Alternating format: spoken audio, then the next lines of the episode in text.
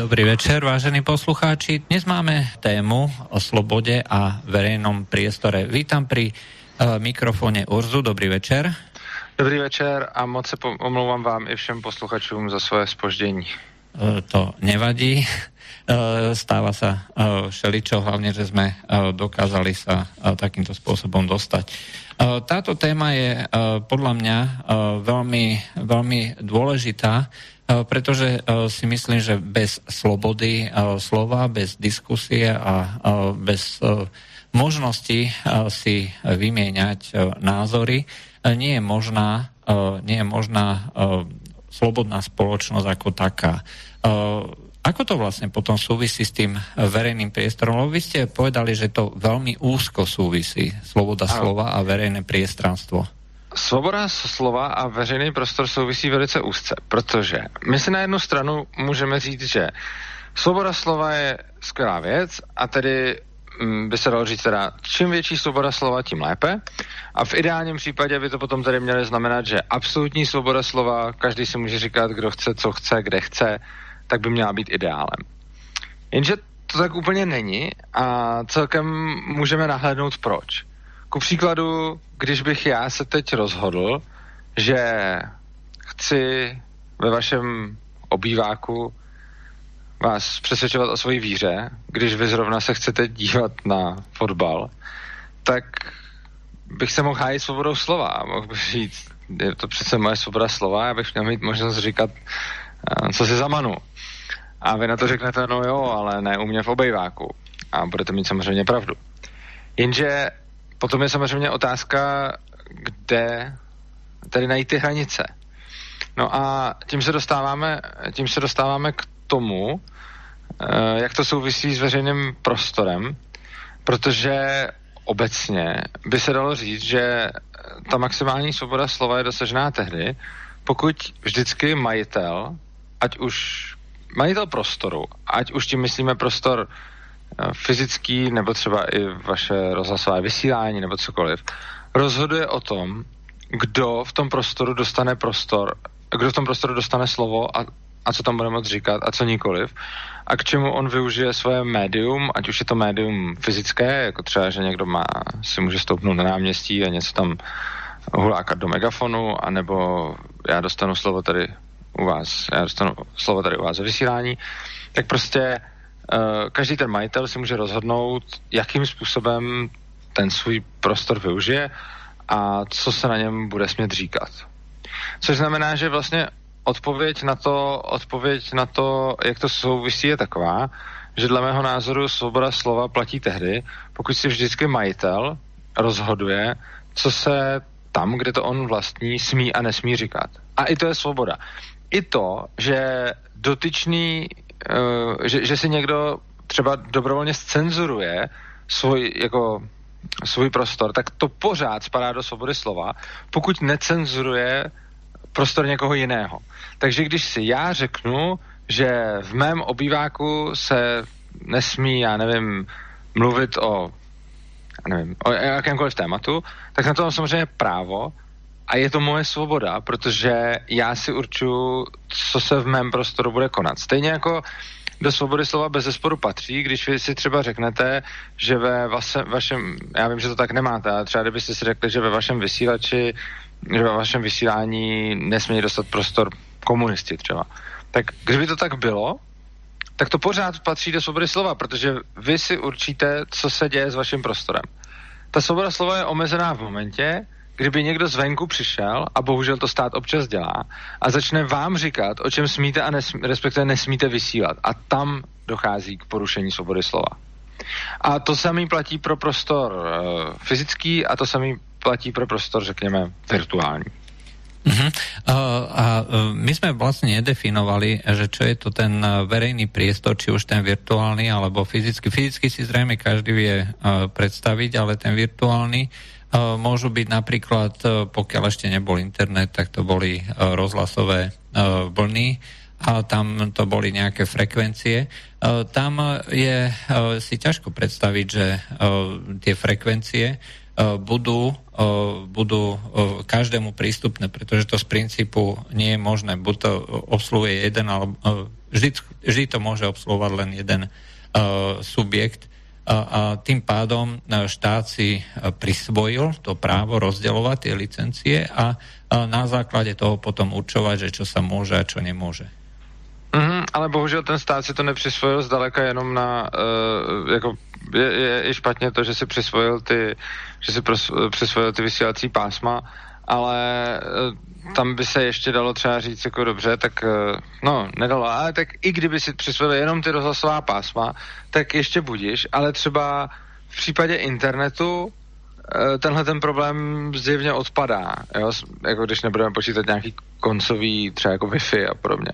Tak stát stejně určuje, co se smí a nesmí na internetu sdílet, co se tam smí říkat a ne, neříkat. Je pravda, že se to reguluje strašně těžko, a což, je, což je dobře a naštěstí celá spousta lidí hm, tyhle ty státní nařízení ignoruje, což je samozřejmě taky dobře. Nicméně stát se neustále snaží uh, rozhodovat o tom, co se smí a nesmí říkat a to i v tom virtuálním prostoru, i v tom fyzickém prostoru a to dokonce i tam, kde to zjevně není ten případ, že by se ti lidi, že, že by tím, že tam někdo, když máte náměstí a mluví na něm jeden, tak tam zároveň nemůže mluvit druhý, nebo jako může, ale narušují si to. Ale rozhodně, když máte třeba internet, tak uh, není žádný problém, aby existovaly dva servery vedle sebe a každý psal co, co bude chtít a lidi si sami vybrali, co budou číst, ale bohužel stát zasahuje i do tohohle a existuje celá spousta zákonů, která omezuje svobodu slova v, v tomto hmm. smyslu. Proto taky postoj anarchokapitalistů, libertariánů bývá často ten, že vlastně ta svoboda slova spočívá v tom, že opravdu, eh, když máte, že ten obsah nemá být to, na základě čeho se má, na základě čeho by měl být někdo umlčen. Umlčen by měl být ten, kdo začne využívat cizí prostor e, proti vůli vlastníka pro svoje, eh, prostě pro svůj projev. Mm-hmm. Ale v momentě, kdy já si na svém prostoru říkám to, co já chci, tak e, tohle by, by nemělo být vůbec posuzováno podle obsahu, který říkám, ale mělo by mi to být prostě povoleno, dokud je to moje. No, to znamená, že pokiaľ tam e, nie je vyslovene organizácia nejakých násilných činností alebo niečo, ale hlásanie uh, len veci, ktoré niekoho iného môžu uh, teda rozčulovať, poburovať, alebo dokonca si myslieť, že to by nemal mať právo hovoriť. Pokiaľ je to na súkromnom, na súkromnom pozemku, v súkromnom zariadení, tak by to mal, malo byť dovolené. Asi ano, tak. pardon, já se omlouvám, já jsem myslel, že jste skončil. Ano, už jsem skončil. A, uh, ano, a ještě navíc je tady na kousce strašně zajímavé téma, a to je, uh, to, to bylo to organizování zločinů a podobně. Ano, je pravda, že organizování, že, že třeba když já začnu teď někde uh, svolávat lidi, kteří budou třeba vypálit vaše studio, tak eh, v tuhle chvíli já se samozřejmě, samozřejmě dopouštím zločinu a dopouštím se narušení vašich vlastnických práv. Avšak tohle uh, neznamená, že bych neměl mít tu svobodu slova. Tohle je strašně důležité si uvědomit. Já, když se půjdu s někým teď domlouvat, že zaútočím na vaše studio a budu to myslet vážně a budeme prostě mm, se k tomu připravovat a třeba budu slávat nějaký dav a řvát na ně, pojďte, vymlátíme jim to tam, tak v tuhle tu chvíli to není o tom, že já bych že ten problém jsou ty slova, který říkám. Ten problém je ta činnost, kterou celkově provozuju. A ty slova jsou jen jedním z mnoha prostředků k tomu, jak toho výsledku dosáhnout. A to, čím já se provinuju, není to slovo, to, čím já se pro, eh, to, čím já se provinuju, je ta celková akce. Tohle je strašně důležitý rozlišovat, protože já na jednu stranu říkám, nikdy bych neměl být uh, cenzurován nebo postihován, nebo by mi nemělo být vyhrožováno na základě, uh, na základě toho, co říkám, ale pouze jakém prostoru to říkám. A tady by se mohlo zdát, že je to teoreticky v rozporu, protože potom najednou říkám, když budu, eh, když budu organizovat lidi, aby šli vypálit vaše studio, tak za to už bych měl, měl být postižitelný. Jenže ono to v rozporu není, protože já bych měl být postižitelný ne za to, co říkám, ne za ty slova, které říkám, ale za to, že organizuju nějakou násilnou akci vůči vám. A to jsou, to, to, to je obrovský rozdíl. Je to něco podobného, jako že já když budu vlastnit zbraň, tak to je v pořádku, že mám zbraň. A když ji budu nosit za pasem, tak je to taky v pořádku. Ale v momentě, kdy budu chodit po chodníku a vytahovat tu, a, a tasit tu zbraň a mířit s ní na lidi, no tak to už není v pořádku a někdo to může vyhodnotit jako útok a bránit se proti tomu naprosto oprávněně. Ale je důležité si uvědomit, že já v tu chvíli jsem neudělal nic špatného tím, že bych držel tu zbraň. Ta zbraň se nějak neprovinila. Stejně jako se neproviní to slovo, když říkám, pojďme vypálit to rádio. Ale provinil jsem se já tím, že jsem na někoho osnoval útok. Nebo že jsem někoho chtěl přepadnout. A tohle je strašně důležitý rozlišovat, protože úplně stejně jako když já chodím po ulici a vytahuju na lidi zbraň a mířím na ně, tak se neprovinuje ta zbraň a, neprovin, a nejsem vinen tím, že držím v ruce zbraň, ale jsem vinen tím, že útočím na ostatní lidi. A když já budu říkat, pojďme vypálit uh, studio slobodného vysílače, tak uh, v tu chvíli je to taky v pohodě, když to, třeba teď jsem to tady řekl, tu větu, a rozhodně to není útok, a v tom případě je to v pořádku. Ale kdybych ji řekl za jiné situace v jiném kontextu, tak není vůbec problém v té větě, kterou jsem řekl, ale v tom, že to celé, co dělám, je nějaká útočná akce. Uh-huh. Já uh, troška odbočím, uh, protože uh, v současnosti je velmi uh, živou a aktuálnou témou uh, v Evropě rôzne smernice o zbraniach. Uh, vy ste povedali teda, že uh, vlastniť zbraň, to je prejav slobody, aj pretože zbraň nezabíja, zabíjajú tí konkrétni ľudia. Takže svojím spôsobom Európska únia obmedzuje slobodu, slobodu občanov vlastní treba tú zbraň. Tak to zdaleka nejenom svým způsobem. Evropská unie omezuje svobodu svých občanů prakticky celou svojí existencí a de facto úplně vším, co dělá. Ale ano, omezuje ji mimo jiné i tím, že, uh, že se snaží regulovat zbraně, což je špatně. A samozřejmě ozbrojená společnost je obecně bezpečnější společnost a hlavně svobodnější společnost. Uh, jak se říká, když se vám vláda snaží vzít zbraně, vězte, že budete brzy potřebovat. uh, no tak to, to nebol, nebola příliš pozbudivá uh, věta. No, bohužel každý tyran jako v historii začínal tím, že brali lidem zbraně. A to nejenom ty novodobí tyrani, oni i ty starší, že prostě různě sedláci a tak neměli, měli zakázáno třeba mít meče, nebo to měli regulovaný a podobně, ale i dneska, že samozřejmě Hitler všem sebral zbraně, Stalin všem sebral zbraně. Prostě obecně, když chcete mít občany, nad kterými máte absolutní moc, tak skvělý způsob, jak toho dosáhnout, je odzbrojit je. A naopak, způsob, Naopak, naopak, když chcete, aby ta společnost byla svobodná a neměl na ní nikdo vládu, no tak jim rozdáte zbraně. Ono potom se tím vlastně sníží, uh, ono se tím sníží, nebo rozdáte prostě, to, to jsem řekl špatně, ne, nejsem proto, aby se někomu rozdávali zbraně, ale aby nebyly regulovány aby si je mohl každý pořídit, když chce. Ostatně uh, slovo rozdáte jsem použil proto, uh, že je strašně zajímavý uh, se podívat na osu zbraně Liberátor, uh, která byla za druhé světové války a schazovali je spojenci na okupovaná území.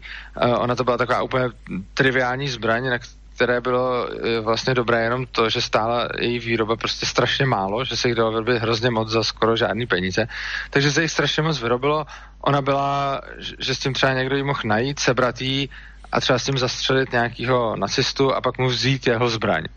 A tohle byl vlastně způsob, jak, ty okup, jak, jak těm okupovaným lidem dát do rukou alespoň něco, aby se prostě vyrovnali aspoň trošičku jejich síly s těmi okupanty.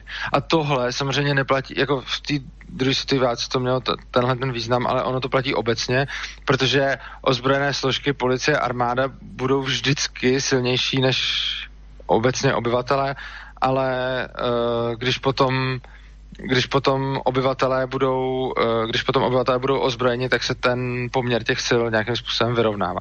Neměli jsme tady náhodou už téma zbraní? Uh, už jsme mali, už jsme mali a myslím, že jsme aj ty, uh, liberátorov spomínali. Ja som o tom, o tých liberátoroch moc nevedel, to som si vlastne potom pozrel. Skutočne veľmi jednoduchá, skoro jednorazová zbraň, ale faktom je, že pokiaľ tyran, respektíve spoločnosť založená na tyranii, má takýchto občanov, kde nikdy nevie, že či ten človek má toho liberátora alebo nie, tak je nútená potom mierniť svoje prejavy a je nútená potom brať do úvahy to, že tí občania jednoducho bezbranní nie sú. Přesně tak. Nicméně to jsme docela odbočili od toho tématu e, svobody slova a... Uh, my sme vlastne išli, uh, respektíve uh, tá základná téma je, že čo je to verejný priestor, pretože uh, mnoho ľudí si predstavuje, že verejný priestor uh, je niečo, niečo dané, hej, že uh, štát ako taký musí správovať niečo, čo patrí, uh, tak povediac, všetkým. Nikto si nevie predstaviť, že tie rôzne ulice, námestia a tak ďalej niekomu môžu patriť a tým pádom Uh, niekto, to znamená vyššia štátna autorita, musí uh, riadiť uh, to, čo sa tam bude hovoriť. A preto vlastne spätne sa obracajú znova na tú autoritu a snažia sa od nej dostať povolenie niečo hovoriť, respektíve niekomu inému niečo zakázať a podobne. Tady musím vzpomenout esej doktora Gareta Jamesa Hardina Tragédie obecní pastviny, což je něco, co bohužel tolik lidí nezná, ale je to něco mm, strašně nadčasového. Eh, je to o eh, popis reality v Anglii v nějakém teď 16. století, nebo možná 15, 17, 16. asi tak prostě. Takže je to mm, několik set let zpátky, eh, kdy v Anglii samozřejmě bylo zemědělství, lidi tam měli, lidi tam měli ovce, což tam mají doteď, a Eh, neměli je kde pást, respektive bylo málo míst, eh, kde se ty, kde se ty ovce pásly. No a tak eh, se přišlo s takovým nápadem, že se udělají obecní pastviny, že prostě chudší lidi, kteří nemají dostatek pozemků, aby mohli mít taky ovce a taky mohli prostě se uživit, tak se řeklo, OK, tady uděláme nějaký obecní pastviny a tam si každý bude moct vyhnat, vyhnat své ovce. No a ono to dopadlo hrozně, Protože když někdo měl své vlastní pastviny, jako byl třeba dostatečně bohatý na to a měl tam své ovce, no tak on si hlídal, aby tam neměl moc ovcí, protože kdyby jich tam měl moc, tak oni by vyžrali všechnu tu trávu, pak už by tam byli na bahně a pak by neměli co jíst a, a pomřeli by mu. No tak tím pádem každý soukromý vlastník pastviny si to hlídal a prostě neměl víc ovcí, než si mohl dovolit, protože jinak by přišel o všechny ty ovce. No, ale pak si teda řeklo, to je zlý, ovce můžou mít jenom fakt bohatý lidi a my chceme ovce i pro chudý, tak, tak umožníme, tak tady uděláme, tak prostě část těch pastvin vezmeme a necháme každému možnost, ať, ať se tam pase ovce. No, začalo se dít to, že samozřejmě chudí lidi si řekli, skvělý, tak, tak teď tady můžeme pást a každý si sehnal víc ovcí, než kolik mohl mít předtím, ale zároveň si sehnali dohromady víc ovcí, než kolik se vešlo na ty pastviny, pochopitelně. No a došlo za chvíli k tomu, že ty obecní pastviny prostě za chvíli ty ovce vyžrali a pak už tam bylo jenom to bláto, protože na rozdíl od těch soukromníků, kteří měli jejich zájem, v jejich zájmu bylo, uh, aby vlastně m, jakoby co nejdíl se udržela ta jejich pastvina, tak uh, v těch obecních pastvinách se každý chtěl hlavně, aby měl co nejvíc ovcí, protože stejně věděl, že když to neudělá, tak mu je, tak mu je potom eh, vypasou jiný. Což znamená, že ta krátkodobá pomoc chudým takhle nakonec v dlouhodobě uškodila, protože oni o ty pastviny přišli a nakonec jim vymírali i ty ovce, které si pořídili. Nakonec se zjistilo, že vlastně zbytečně, protože potom neměli kde pást a to, co se krátkodobě zdálo jako jo, teď jsme těm chudým pomohli, tak nakonec právě zejména a nejvíc těm chudým uškodilo, protože oni zbytečně investovali do ovcí, který potom stejně nemohli udržovat a ty ovce jim pomřely zase. Takže a to, tohle se teda doopravdy stalo. A na základě toho uh, právě ten James Hardin uh, přišel na to, že tenhle ten problém je mnohem jako uh, mnohem obecnější. Respektive takhle. Uh, ten Harden se potom uh, dá z toho, uh, o, o, jeho Jeho celkové dílo bylo o něčem trošku jiným. Jeho celkové dílo bylo o tom, že uh, lidská populace je moc velká a že je třeba nějakým způsobem regulovat a navrhoval uh, i nějaké takové jako docela drastické metody, jako že se musí regulovat počty dětí a podobně, čehož se pak třeba chytili v Číně. Nevím, jestli přímo Hardin, ale prostě těch názorů. Nicméně uh, tahleta, uh, tenhle ten problém obecný, obecný pastviny uh, naznačuje, že přesně tohle je problémem v mnoha, v mnoha věcech. Prostě uh, pastviny nám teď na pastvinách nám tolik teď v dnešní době nemusí záležet, ale obecně platí, že když nějaký zdroj, který se používáním postupně opotřebovává nebo, nebo kazí, je veřejný a není soukromý, tak v zájmu všech jeho co nejvíc využívat a vlastně zničit a zdevastovat, protože oni si na tom jako všichni co nejvíc jako v úzovkách nahrabou dřív, než to, eh, než to vlastně udělají ty ostatní, aby na ně taky zbylo. Takže ono to vlastně ukazuje, že když se vezme nějaká, když se něco vezme a řekne se, teď to budou mít všichni, aby to bylo i pro chudý a aby, aby to každý mohl mít, tak oni se o tom, o to ty lidi potom nestarají. Že? No a uh, tenhle problém, to pak říká i Harden, má jako různá řešení a on říká teda, jako ty řešení, která navrhuje, tak jedno řešení, které navrhuje, je privatizace těch vzácných zdrojů, s čím souhlasím, takže on říká jako, nebude obecní pastvina, ale každý si tu, každý bude mít prostě svoji pastvinu. A pak taky ale říká, že druhá možnost je, uh, že by to mohl regulovat stát, že prostě se nějakým způsobem řekne, kolik kdo tam maximálně smí pást ovcí. A já teď mluvím o těch ovcích, ale myslím tím, uh, myslím tím každý využívání, myslím tím každý využívání nějakého, nějakého vzácného zdroje, jo, což může být, jako tím vzácným zdrojem v dnešní době si můžeme představit úplně jinou věc než ovce. Můžeme si představit třeba já nevím, veřejný parkoviště nebo prostě, nebo prostě něco takového. Prostě když bychom teď uprostřed Prahy udělali nějaký uh, obecní parkoviště, který by bylo zdarmo, tak tam hned prostě najde strašně moc aut a nebudou tam parkovat ty lidi, kteří to nejvíc potřebují, ale budou tam parkovat všichni a kdyby tam ani nebyly žádné regulace, jako třeba já nevím, že tam nesmí jezdit nějaký kamiony nebo tak, tak by tam mohli pak parkovat i velký auta, čímž, se to, uh, čímž to celý bude neefektivní. No a to řešení, jako to jedno je ta privatizace a to druhý, kterým jdeme v dnešní společnosti častěji, je právě ta státní regulace. Jenže ty státní regulace mají své problémy, které vidíme všude kolem sebe. Když pomineme ten základní problém, že je to prostě nemorální, protože je to celý řešený útočným násilím a že vlastně na to, aby někdo reguloval nějaký obecní zdroj, musí napřed od všech vybrat peníze, což reálně znamená, že vy ze svých daní platíte regulace i věcí, které vás vůbec nemusí zajímat a vůbec se nevyužíváte, uh, tak tady máme ty dva klasické problémy, o kterých jsme mluvili už dávno, a to je problém motivace v centrálním plánování a nemožnost ekonomické kalkulace v centrálním plánování. Motivace je taková ta klasika, kterou jsme tady viděli za socialismu, že prostě se všechno rozkradlo uh, a že když někdo mohl o nějakém jako veřejném zdroji rozhodovat, úplně typickým příkladem byly třeba byty, jo, že uh, třeba za socialismu tady byly Eh, bytové fondy a ty byty se jako přidělovaly podle různých pořadníků a tak. A samozřejmě to vytvářelo neuvěřitelný korupční jako nástroj, takže ti lidi, kteří mohli ty byty přidělovat, hýbat s těmi pořadníky a tak dále, tak uh, se na tom mohli strašně moc obohatit, taky se samozřejmě obohato, obohacovali, protože, protože to šlo, že? Uh, takže ona byla taková ta teorie, že každý má dostat byt a mají ho dostat hlavně ty, kdo ho nejvíc potřebují. Pak byly pořadníky, člověk potřeboval byt, teď tam byl zapsaný, měl ho dostat za 15 let.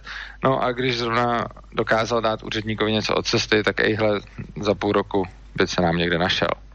No, no, ale takéto, čo si vždycky uh, následne uh, musí podporovať zároveň aj vznik nejakých totalitných alebo mocenských nástrojov, pretože ako náhle je nejaký regulačný nástroj, tak automaticky je tam takáto možnosť neužitia a tým pádom automaticky sa musia posilniť tie tzv. kontrolné mechanizmy, to znamená viacej policie, viacej dohľadu a tak ďalej a tak ďalej.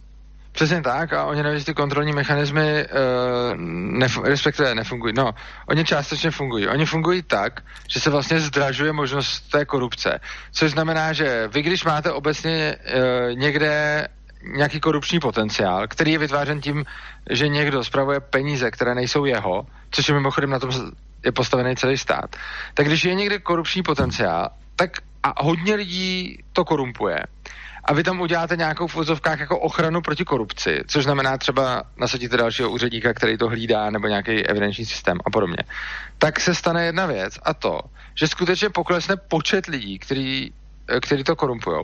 Ale ono to, se to nestane nekorumpovatelným. Ono se to stane korumpovatelným pořád dál, akorát, že složitěji. Což znamená, že vy si musíte uplatit nejenom toho, koho jste si museli uplatit předtím, ale nějak ještě obejít tu kontrolu, anebo si uplatit ještě toho, kdo to kontroluje. Což potom ve výsledku způsobuje to, že je to prostě dražší, což znamená, že ta korupce je dostupnější už jenom pro ty bohatší. Takže vlastně na začátku ta korupce byla třeba uh, dostupná pro horních 50%, pak zavedete uh, nějakou kontrolu korupce nebo protikorupční úřad a podobně, takže se korupce stane dostupná pro horních 10%, pak se stane dostupná pro horních 5% a tak dále. Takže vlastně čím víc děláte jako ochrany a boje proti korupci, tak tím, uh, nedos, tak tím dosahujete toho, že ta korupce jako uh, skutečně jako začne nějakým způsobem mizet, co se týče do kvantity, ale nebude tak moc myslet, co se týče do peněz, protože ono se to prostě bude zdražovat, to korumpování a bude to jenom zvýhodňovat pořád uší a uší skupinu bohatých. Každopádně ten hlavní problém, o kterém jsem chtěl mluvit, je problém ekonomické kalkulace.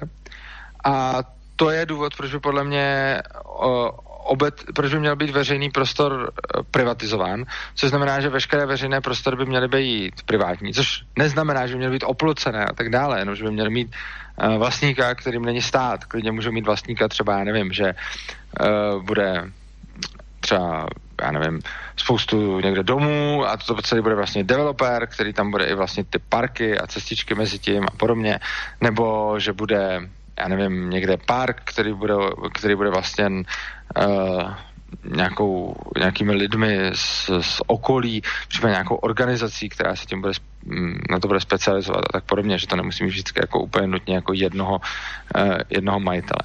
Každopádně, když se podíváme na tu, uh, na tu ekonomickou kalkulaci, proč v centrálním plánování je nemožná, řekněme, že bychom měli mít nějaký prostor ve městě, a ten prostor, třeba tam stál starý barák, který se teď strhnul, není tam nic a je otázka, co se tam teď jako postaví. A řekněme, že máme dvě možnosti. Ono jich je reálně víc, ale já to ukážu jenom na dvou a uvidíme, že i na těch dvou je to strašně těžký. A když je jich víc, tak to bude ještě ve skutečnosti těžší pro toho úředníka rozhodnout. Řekněme, že tam na tom místě buď chceme postavit park, nebo tam chceme postavit parkoviště. Jo? Že prostě jedna z těch dvou věcí tam má stát. A řekněme, že úředník, který o tom rozhoduje, fakt je nekorumpovatelný, což znamená, že jemu opravdu jde o blaho lidu a snaží se rozhodnout tak, aby co nejvíc sloužil lidem, uh, pro které to dělá. Což znamená, že teda on nějakým způsobem se pokusí určit, jestli ty lidi tam víc potřebují park nebo tam víc potřebují parkoviště. No a teď je následující problém. Co on může udělat? On může o tom dát hlasovat třeba. Protože jak jinak by to věděl, on, on to sám neví, on se tam může jít sice někoho jako ptát, ale koho a tak, tak, tak řekněme udělá nějaký dotazník. A teď, teď je jeden zásadní problém. Který lidi do toho rozhodování má vůbec zahrnout? Obecně bude zjevné, že čím bližší okolí do toho zahrne, třeba kdyby zahrnul jenom pár bloků okolo, tak tím víc tam ty lidi spíš budou chtít park. No jasně, protože ty lidi bydlí kolem a jestliže by okolo neměli nikde park, tak tam budou chtít, neříkám, že všichni co bydlí kolem, tam nechtějí parkoviště, někdo tam bude chtít parkovat. Ale obecně jim na parku, který mají hned vedle baráku, bude záviset mnohem víc, než lidem, kteří bydlí někde prostě pár kiláků od toho a ty tam daleko víc budou chtít parkoviště. Takže když to tak vezmete, tak když byste třeba bydlel prostě v nějakém městě a teď byste měl rozhodovat o tom, co se bude dít jeden, dva, tři bloky od vás, tak si tam budete daleko spíš chtít park, než ho budete chtít 10 kilometrů od vás v tom městě, protože tam vám ten park jako moc platný nebude. A obecně, i když ten úředník je jako mega čestný a fakt to chce udělat dobře, tak jenom to, jakýho okruhu lidí se zeptá, bude strašně moc ovlivňovat ten výsledek, jestli to bude pro park nebo pro parkoviště. Řekněme, jako modelový příklad, kdyby se zeptal všech do vzdálenosti dvou bloků, tak to bude třeba 75 na 25 pro park. Když se zeptá všech ve vzdálenosti třeba 10 bloků, tak už to bude třeba pade na pade. A když se ptá celého města, tak už to bude třeba 75 na 25 pro parkoviště. A teď jako, co ten úředník má dělat, že jo? Logicky bychom mohli říct, dobře, tak ať hlasují jenom ty lidi, pro který je to důležitý. Protože je vlastně divný, že v takovém hlasování máme vši, by všichni ty lidi stejný hlas, bez ohledu na to, jestli je to někdo, komu je vlastně úplně jedno, jestli tam bude park nebo parkoviště, nebo jestli tam je někdo, kdo tam fakt hrozně moc chce park, nebo jestli tam někdo, kdo tam fakt hrozně moc chce parkoviště. A ve výsledku hlasy všech těch lidí mají úplně stejnou váhu, takže si řekneme jako, hm, to prostě... Mm-hmm. No a teď, co může ten úředník udělat? Dobře, může se těch lidí jako ptát, jakože třeba dejte od 1 do 10, jak moc to chcete. Jenže samozřejmě ty lidi můžou lhát a nejenom lhát, oni prostě, když tam něco budou chtít docela hodně, tak ne každý vnímá tu stupnici stejně, takže už tam vzniká nějaký další, nějaký další šum. A navíc to, že říkám, že mi na něčem záleží, ještě neznamená, že mi na tom záleží. Záleží mi na tom, protože jsem skutečně ochotný něco udělat. Zaplatit. No, přesně tak, ano. Přesně, přesně, to, je to, přesně to je to, k čemu míře. Takže dokud se mě někdo jenom zeptá, tak ten úředník to prostě nemá jak porovnat. Ale když necháme ty lidi jednat, tak bychom mohli těm lidem přiřadit, řekněme, nějaké body. A teď nejenom na ten, na ten park a parkoviště, ale kdyby jsme, řekněme, lidem přiřadili nějaký body jako celkově, oni by je měli a teď by z těch bodů mohli zasahovat do všech možných rozhodnutí a měli by ale nějaký jejich omezený počet a teď nějaký body by přiřadili na tuhle otázku, nějaký na druhou otázku, nějaký na, na další otázku. A tyhle ty body, to už jsou v podstatě peníze, že jo? Protože já mám nějaký peníze a teď uh, jako kolem mě se děje spousta věcí. Jednak se tady bude rozhodovat o parku a parkovišti, jednak se bude rozhodovat o tom, kde se postaví supermarket, jednak se bude rozhodovat o tom, jestli někde chrání přírodu, jednak se bude rozhodovat o tom, jestli tady bude nemocnice, jestli tady budou hasiči a tak dále a tak dále. No a to, že mám nějaký peníze, s kterými můžu nějakým způsobem naložit, to je v podstatě komunikační nástroj, kterým sděluju, jak moc mi na čem z toho záleží. Takže ten, kdo bude ochoten zaplatit hodně peněz za to, aby tam bylo parkoviště, uh, tak ten tomu zjevně záleží hodně na tom, aby tam bylo parkoviště. Kdo bude hodně ochoten zaplatit za park, no tak tomu zase bude hodně záležet na parku a tak dále. Což znamená, že podle toho, kolik reálně je za co kdo ochoten zaplatit, tak uh, podle toho vidíme, co tam doopravdy reálně chce a jak moc. Přičemž zajímavý potom je, že na tohle tomu lidi řeknou, no jo, ale když se podíváme, tak vidíme, že lidi prostě za parky nejsou ochotní platit, takže to je špatně, protože lidi parky nechtějí. Jenomže to, že lidi dneska nejsou ochotní platit za parky, není důsledkem toho, že by parky nechtěli. On je to důsledkem toho, že parky dneska mají takzvaně zadarmo. A že proč by za ten park platili, když si ho můžou nějak prolobovat, nebo prostě prosadit politicky, nebo za něj podepsat petici, že? Proč byste platili za něco, co můžete získat, aniž byste za to platili? Parky v podstatě jsou úplně stejně ekonomický statek jako cokoliv jiného, jako třeba parkoviště nebo jako obchodák. A neboli by potom všade len uh, parkoviska, obchodné domy? Keby... No, o tom právě teď mluvím. O tomhle tom přesně teď mluvím, že se to každý řekne. Na park by se každý vykašlal a všichni by chtěli jenom uh, parkoviště a obchodní domy. Ale ona to není pravda. Uh, je, je to, jde o to, že ten park je úplně stejný ekonomický statek jako ten obchodák nebo jako to parkoviště. Akorát, že dneska, protože stát poskytuje jakože v úzovkách zadarmo, ono to není zadarmo, ale bez toho, aby se to lidi museli platit, tak nikdo nemá chuť za to platit. Ale lidi by se to samozřejmě měli chuť platit. On, stát vezme těm lidem peníze a ty parky jim zaplatí stejně, za ty jejich peníze. Ale kdyby jim ty peníze nechal, tak oni by si za ty parky byli ochotní platit. Úplně stejně jako za všechno ostatní. Je to podobný, jako kdyby jsme třeba, kdyby se stalo, že by stát teď, tady třeba v Praze, každých pět bloků otevřel jednu hospodu a v té by se dávali prostě jídla zadarmo. Důsledkem by bylo, že by strašně moc hospod zkrachovalo, protože by lidi chodili do těch hospod, kde za ty jídla nemusí platit. Jenže z toho by taky nevyplývalo, že lidi nechtějí platit za jídlo a že nemá smysl provozovat hospodu. Z toho by jenom vyplývalo to, že nemá smysl provozovat hospodu tam, kde už stát provozuje hospody zadarmo. No tohle je tomu strašně podobný prostě.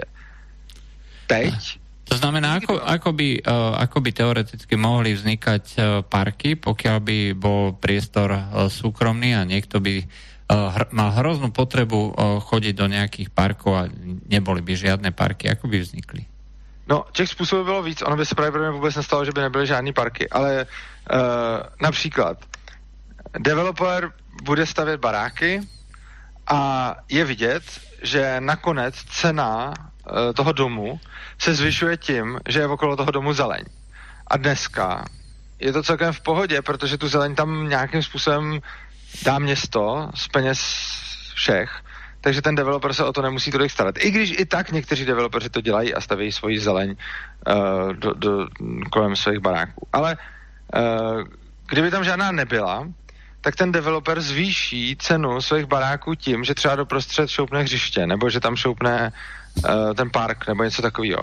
Takže prostě řekněme, že by někdo chtěl zastavit, chtěl by někdo zastavit prostě hodně baráků a v tu chvíli se mu vyplatí uh, každých pár bloků dát nějakou zeleň, nějaký park, nějaký hřiště, protože potom všechny ty baráky budou mít vyšší hodnotu. Na tohle to je nádherný přístav uh, v New, um, ne přístav, příklad, ne, uh, v New Yorku Central Park. Ono je totiž vidět, ten teda není jakože soukromý, ale uh, je totiž vidět, že domy kolem Central Parku mají o tolik vyšší hodnotu, než domy někde dál od Central Parku, že jenom tenhle ten rozdíl dělá větší cenu, než kolik by byla hodnota toho Central Parku, kdyby byl zastavěný. Jinými slovy, Central Park ekonomicky se vyplatí víc jako park, než ho rozbořit a zastavět. Jinými slovy, kdybych já teď vlastnil Central Park a všechny baráky v okruhu prostě třeba pěti bloků, tak se mi nevyplatí z ekonomických důvodů ten Central Park zrušit a postavit tam další baráky. Což je strašně zajímavý, protože jenom to, že je tam ta zeleň, zvyšuje cenu okolních baráků tak moc, že jí to zvyšuje víc, než když by tam byly ty baráky. Ne, než, by, než by stály ty baráky, co by tam byly. Vy se to srozumitelně, nebo ne? Ano, ano, je to, je to dokonale uh, zrozumiteľné. Uh, to znamená, samotná tá zeleň uh, má tak vysokú pridanú hodnotu, teda existencia tej zelene, že sa jednoducho vyplatí viacej ten park ako, ako byty namiesto toho parku. Jo, samozřejmě jak kde, protože neříkám, že to takhle dopadne všude. Ono to prostě odráží preference těch lidí. Takže ono určitě budou třeba nějaký národy nebo nějaký mm, demografické skupiny, pro který je ta zeleň důležitější a nějaký, pro který je ta zeleň méně důležitá.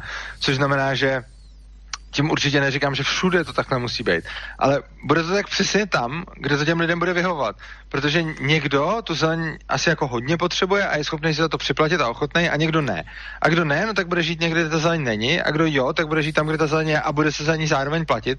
Což je jakoby fajn, protože potom každý si platí za to, co potřebuje a ten, kdo to za ní potřebuje, se za ní nemusí zbytečně platit a ten, kdo jí, uh, ten, kdo jí potřebuje, tak, tak ten, si za ní, ten si za ní vlastně připlatí. A tímhle způsobem je vlastně i ekonomicky výhodný to dělat. Potom samozřejmě další možnost je, když už by to nestavil ten developer, že kdyby někde žili lidi a oni by měli fakt potřebu tam mít třeba nějaký park někde, tak si na ně můžou složit klidně tím způsobem, že bude prostě nějaká organizace, to bude organizace za výstavbu prostě tady toho parku, která bude dělat to, že otevře transparentní účet, začne dělat akci a bude chtít, aby tam lidi posílali peníze a oni tam nějakou dobu budou posílat peníze a až se tam naschromáždí dostatek, tak půjdou a koupí za to někde nějakou, nějaký kus prostě města a ten, ten předělají na zeleň. Samozřejmě nelze říci, jestli by té zeleně tak bylo víc nebo míň, nebo jak by to vůbec, jak by to vůbec vypadalo, ale lze říci jednu skvělou věc a to, že by té zeleně bylo přesně tolik, nakolik si lidi váží víc než těch domů, jo. Jakože když mám nějaký město a teď je tam třeba dům, který teď, teď jako se boří a už tam bude hm, prázdné místo a teď se rozhoduje, co tam, co tam nově postavit, no tak když to necháte na rozhodnutí trhu, tak tam nově vznikne přesně to, po čem je tam ta největší poptávka, to, co tam ty lidi jako nejvíc chtějí. Což znamená, že když to, co momentálně nejvíc chybí, je parkoviště, no tak tam vznikne parkoviště, protože za to lidi budou schopni nejvíc zaplatit. Když to, co lidem nejvíc chybí, bude park, tak tam vznikne park. Když to, co lidem nejvíc chybí, bude bydlení, no tak tam vznikne další dům. Jo?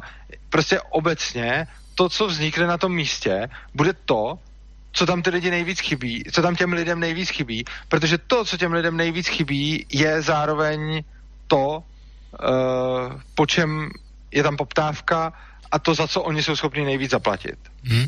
Uh, takto, uh, mňa v tejto súvislosti napadá, uh, mali by sme sa jednak dostať akože tej slobode slova ako také, aby sme to nejak premostili, ale ešte by som doplnil, keď má každý kus pôdy nejakého iného vlastníka a dajme tomu sa uvoľní nejaký kus, to znamená z bude zlikvidovaný nejaký ten dom, tak s veľkou pravdepodobnosťou ten majiteľ nebude chcieť robiť niečo, treba ako ten park, uh, pretože to by zvyšovalo hodnotu okolitých pozemkov, ale nie uh, hodnotu toho samotného parku. Hej. To znamená, uh, je možný, možné riešenie tohto rozporu, alebo akým, akým spôsobom by sa to prípadne dalo riešiť? Uh, já asi úplně eh, teď nerozumím, nerozumím té otázce. Uh, pretože uh, takto, keď vlastníte všetky, uh, všetky pozemky a všetky domy, uh, tak je pre vás logické, ak ste teda developer alebo prevádzkovateľ uh, tých nehnuteľností, uh, treba z jeden dom zbúrať, postaviť tam uh, park. Chápu. Hej. A když vlastní každý jiný dům, tak, uh, tak nikdo nezbúrá ten svůj dům, jestli to dobře chápu. Áno, a nepostaví tam uh, park, ktorý by síce zvýšil hodnotu tých nehnuteľností, ale vám by z, e, z toho nekvaplo nic. Jo. E, no tak v tom případě se to dá řešit tak, že třeba řekněme máme, jako, dám úplně jako jednoduchý příklad, samozřejmě ono by to takhle jednoduše úplně nefungovalo, protože jako realita je složitější. Ale řekněme, že máme prostě čtvercový město, kde jsou čtvercový bloky. Prostě si představte síť čtverců bloků a mezi tím jsou kolmí ulice. Tak se stačí, když se... Ne, a teď máte jako třeba tři, třikrát tři bloky, čili máte jako devět bloků, jo, třikrát tři eh, čtverce. Ano. No a v, te, v ten okamžik, když těch osm okrajových, uh, a jeden je uprostřed a okolo jich je osm. A teď, když těch osm majitelů vidí, že kdyby místo toho devátého se jim každému zvýšila uh, hodnota toho jejich pozemku třeba, já nevím, o čtvrtinu, no tak tihle lidi přece, každý z nich může dát nějaký peníze, ty dohromady můžou složit, koupit ten, po, eh, koupit ten dům od toho ve prostřed, uh, zbořit ho, postavit tam místo toho ten park a ten mít ve společném vlastnictví. Hmm. Uh, Samozřejmě to nevíde takhle krásně, ale je to jako obecný příklad, že jako, že někde to vyjde, někdo to nevíde, někdo to bude chtít prodat, někdo ne, ale prostě čas od času stačí, aby se těch hodně majitelů kolem složilo na to, aby společně koupili uh, ten jeden třeba dům nebo něco a místo toho tam udělali zeleň. Viete, eh, na celých týchto diskusiách mne sa hrozne páči eh, tá jedna vec. Stále hovoríme o slobode, o slobode konania, slobode slova, slobode vlastníctva a podobne, ale neustále, neustále sa nám vynára ten model, že pokiaľ ľudia budú mať slobodu a budú zvažovať tie najekonomickejšie a najprínosnejšie varianty tých rôznych situácií a jednania. Nakoniec z toho vždycky vyjde veľmi kooperatívny model spoločnosti, kde následkom práve takýchto spoločných akcií zložiť sa na niečo je možné potom vytvoriť niečo, čo bude za prvé fungovať a za druhé bude mať z toho každý ďaleko väčší prospech, ako keby to bolo riadené, keby to bolo centralizované alebo nútené nejakou, nejakou totalitou alebo niečím podobným. Ano, to je, to je určitě pravda. Je, je samozřejmě důležité si uvědomit, že lidi nejsou jako stoprocentně rozumní, bezemocionální homo economicus agenti, kteří vždycky uh, udělají to, co je pro ně nejvýhodnější. Je spousta lidí, kteří, nebo to, co je pro ně jako finančně nejvýhodnější. Spousta lidí bude dělat své rozhodnutí na základě emocí, na základě odhadů, kteří, eh, které budou lezi špatné a podobně, ale v zásadě, když se objeví nějaký velký problém, který lidé budou mít, a to může být jakýkoliv problém, tady třeba jako příkladu nedostatek zeleně, ale může to být cokoliv jiného, tak obecně, když někdo přijde s jeho řešením, tak na tom zbohatne. Čili obecně ten, kdo umí řešit problémy lidí, začne bohatnout. A pokud problémem lidí bude nedostatek zeleně, tak ten, kdo jim nějakým způsobem nabídne zeleň nebo vymyslí, jakým způsobem tam dostat zeleň, tak na tom začne bohatnout. A v rámci toho může klidně i koupit nějaký prostor pro tu zeleň. Mm-hmm. Uh, a nie, nie je nutné samozrejme presvedčať všetky ostatní, môže to byť skutočne uh, veľmi uh, racionálny nejaký developerský projekt. To sa konec koncov dneska uh, deje viac menej všade úplne bežne v normálnom živote. Uh, Určite. A, no a pokiaľ teda máme uh, verejný priestor, vy ste povedali, že verejný priestor, pokiaľ uh, bude uh, súkromný, to znamená Aha. verejný, súkromný. No proste pokiaľ bude ten priestor, ktorý dneska obhospodaruje štát, patriť niekomu, tak ten niekto si bude môcť na tom verejnom priestore povedať, čo je možné, čo je povolené a čo nie. Přesně tak. A z toho potom právě plyne ta svoboda slova, čím se k tomu přesně dostáváme. To je ta maximální svoboda slova, kterou potom můžeme mít, která znamená, že každý vlastník toho pozemku si určí, co se tam smí a nesmí říkat a tímhle zcela padá problém toho, co je jakoby ve společnosti přípustné a nepřípustné. Obecně je přípustné všechno, ale vždycky je to přípustné pouze tam, kde to vlastník, kde to vlastník dovolí říkat. Což znamená, že když si někdo na svém pozemku prostě zakáže určitý typ projevu, tak je to jeho právo a není to omezení svobody slova byť si bude cenzurovat, ale cenzuruje si na vlastním pozemku jenom vlastní věci. Takže uh, každý si může potom určit, co se u něj smí říkat a neexistuje žádný obecný, toto téma je tabu, toto téma není tabu, ale naopak je to vždycky záží na, na vlastníkovi, takže v každé hospodě si vlastník určit, o čem se tam třeba lidi nesmí bavit, nebo pokud bude chtít, samozřejmě spousta si to vůbec neurčí, protože jim především půjde o zisk a o to, aby se tam, aby se tam hostům líbilo. A, ale zase, když se hostům nebude líbit nějaký konkrétní projev, tak ho tam může klidně majitel zakázat. To se mi bude platit o všech náměstích a podobně. No a úplně stejná věc potom uh, bude platit i ve virtuálním prostoru. A samozřejmě ono se můžou lidi bát dvou věcí. První, čeho se můžou bát, je no jo, ale co když uh, nějaké projevy budou, uh, budou zakázané?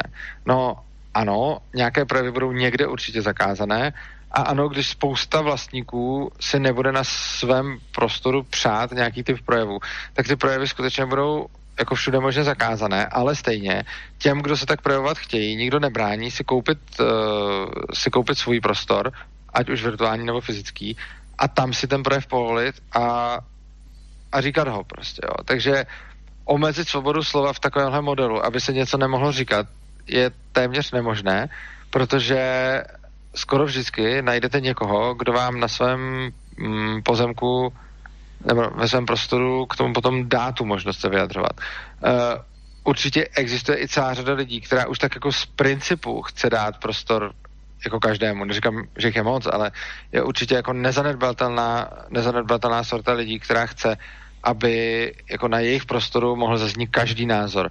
Já třeba na svých stránkách a podobně, kde mám komentáře, lidi mi tam píší a podobně, tak zcela zásadně mám jako pravidlo, prostě tady můžete přijít s každým názorem. Jako, a já, já je necenzuruju. Takže ať mi tam přijde kdokoliv s jakýmkoliv názorem, bez ohledu na to, jestli s tím souhlasím nebo nesouhlasím, tak tam ten názor nechám zaznít. A takovýchhle lidí je celá řada, takže hodně lidí, kteří chtějí, aby u nich mohl zaznívat prostě jakýkoliv názor a tihle ti lidi dávají vlastně ten prostor k té skutečné svobodě slova. Což znamená, že uh, tímhle způsobem se můžeme, tímhle způsobem se můžeme dopracovat k tomu, že vlastně těžko bude nějaký projev úplně zakázat, protože bude stačit jeden jediný vlastní pozemku, kterému se ten projev bude líbit, nebo ho bude aspoň tolerovat, a nebo jenom bude chtít povolit všechny projevy a tím pádem to najednou nebude plošně zakázáno.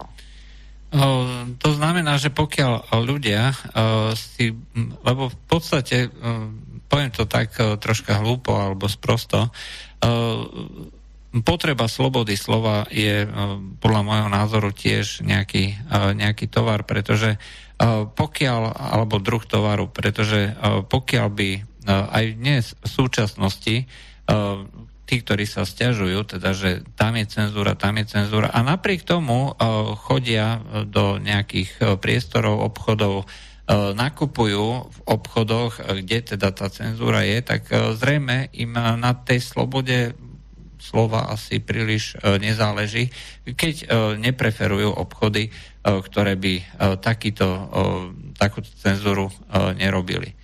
No buď tak, ale to, to nemusí úplně nutně znamenat. Oni prostě můžou mít jinou strategii.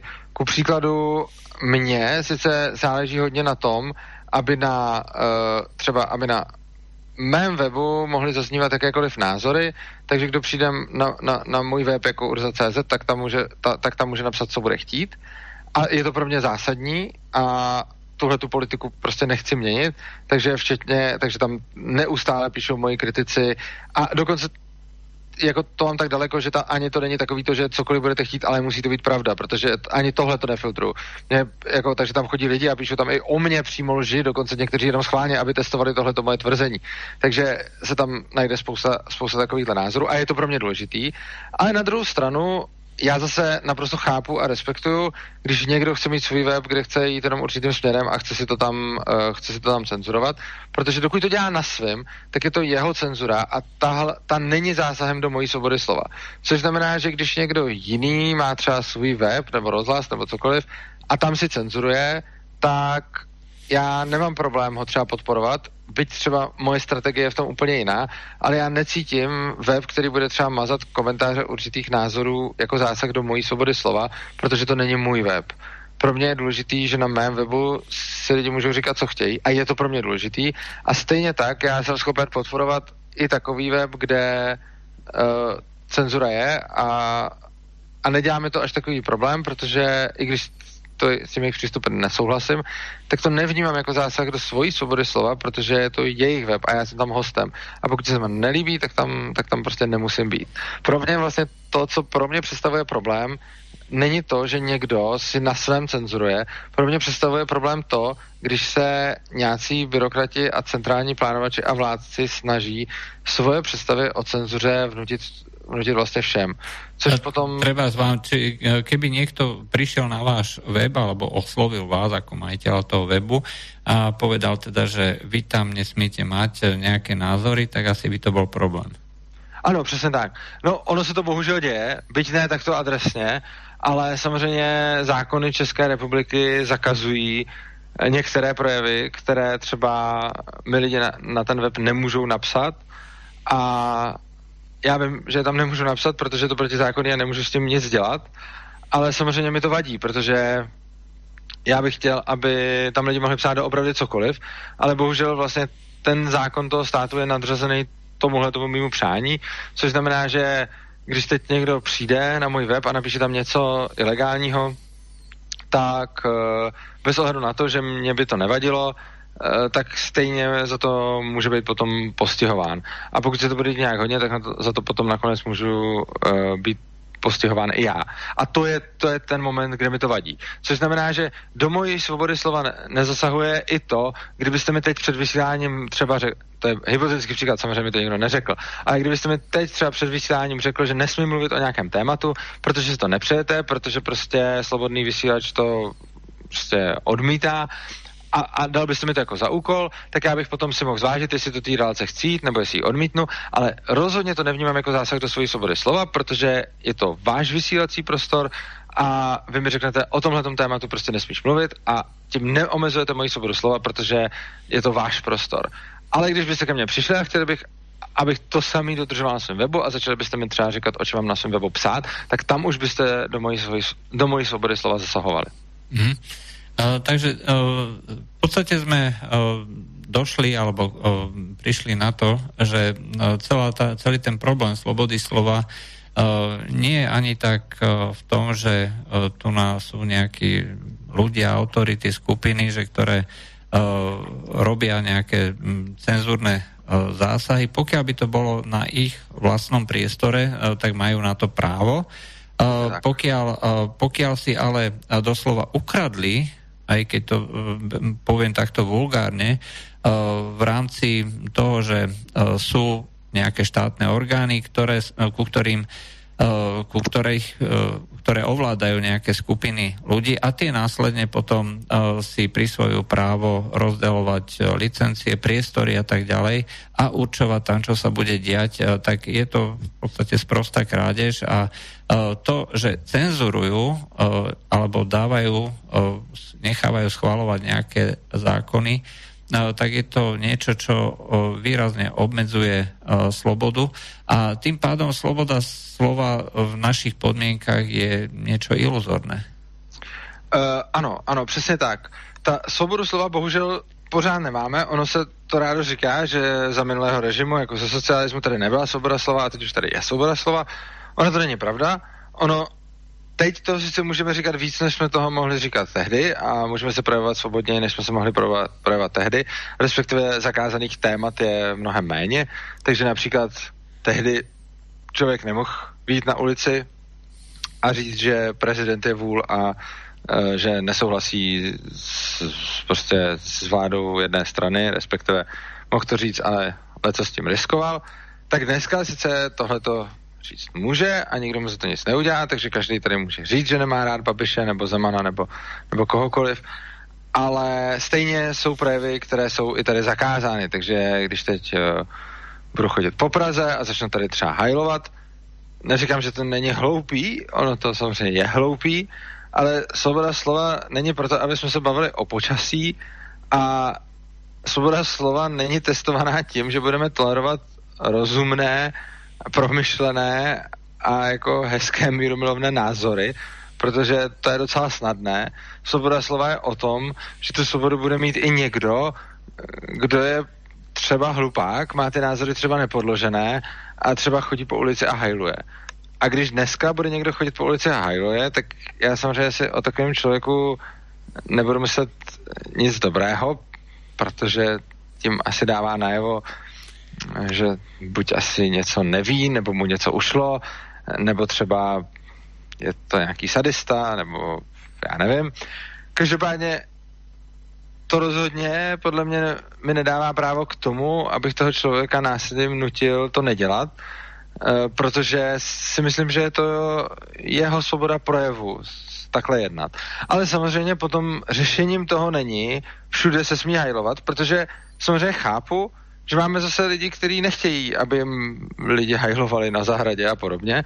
Takže to řešení je, že každý ten prostor, na kterém se ten člověk bude nacházet, bude někomu patřit a prostě nějaký majitel řekne, hele, tady si můžou dělat všichni, co chtějí a když bude někdo hajlovat, tak si hold o něm myslete, že je debil, ale nechte ho bejt. A ale může být taky, může být taky jiný majitel, který řekne, hele, ale já prostě nechci, aby se mi tady hajloval. A je to úplně stejně tak jeho právo. Jo? Hmm. Ale bohužel eh, dnešní stát takhle nefunguje, dnešní stát prostě mm, řekl, že některé projevy jsou špatně a ať si je budete dělat kdekoliv a to virtuálně, fyzicky, kdekoliv, tak eh, ten stát tam zasáhne a pokusí se vám v tom zabránit. Uh, takže celé by sme to uzavrali asi tak, že zvyšovanie slobody slova uh, je viac menej možné len vtedy, pokiaľ sa budú znižovať e, regulácie, pokiaľ e, sa e, bude znižovať miera toho ovládania štátu, čiže stále menej a menej štátu. A to viac menej je niečo, čo je v protiklade k tomu, čo vidíme práve dnes. Aj to znamená, že je stále väčšie množstvo zásahov štátu, stále viacej regulácií a s tým súvisí potom aj e, znižovanie určitej miery slobody slova. Bohužel vlastně ano. Dalo by se říct, že ta svoboda slova je tím větší, čím víc si vlastník prostoru může rozhodovat o tom, co se tam smí a nesmí říkat, a to na obě strany. Klidně i na stranu cenzury, ale jenom na tom svém. A svoboda slova se snižuje v momentě, kdy tedy vznikají subjekty, jako například stát, nebo nějaká Evropská unie, nebo prostě kdokoliv takový, eh, které mají právo chodit, na, chodit do prostoru jiných lidí a tam jim říkat, co se tam smí a nesmí. Mm-hmm.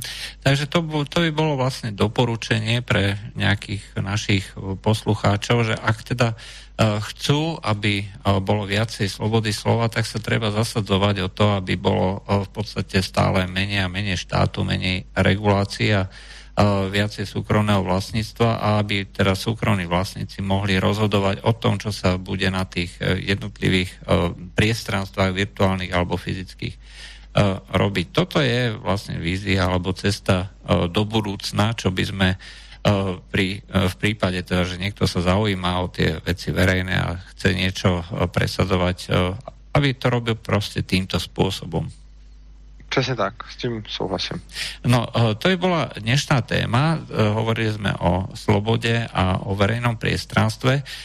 Na budúce nepripravili sme si teda, že čo by sme teda mali hovoriť, e, tak necháme to na prekvapenie. S Burzom sa dohodneme na téme pomimo a čitateľom a poslucháčom to teda oznámime priebežne.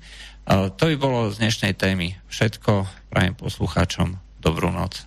Já vám děkuji za pozornost, přeju dobrou noc a ještě jednou se omlouvám za své desetiminutové zdržení. Mějte se krásně. Táto relácia vznikla za podpory dobrovoľných príspevkov našich poslucháčov.